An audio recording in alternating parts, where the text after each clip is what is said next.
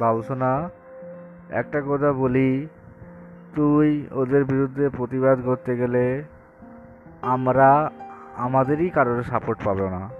কারণ আমাদের দেখেছি, যদি আমাদের যে বাঙালি মিডিয়া আছে, বুদ্ধিজীবীরা আছে, বাঙালি প্রশাসন, বাঙালি পুলিশ, সব আমাদের বিরুদ্ধে চলে যাবে এবং আমাদেরকে ওরা প্রমাণ করেই ছাড়বে যে আমরাই হচ্ছে কি আসল সন্ত্রাসবাদী। তাই তোর যে প্রসেস যেটা বলছিস, সেটা এই মুহূর্তে করলে অনেকটা পাগল পাগল শোনাবে। বুঝতে পেরেছিস? সবই বুঝতে পারছি তোর সমস্ত কথাটাই ঠিক। কিন্তু কোথাও যেন একটু লাগাম টানতে হবে। বুঝতে পেরেছিস?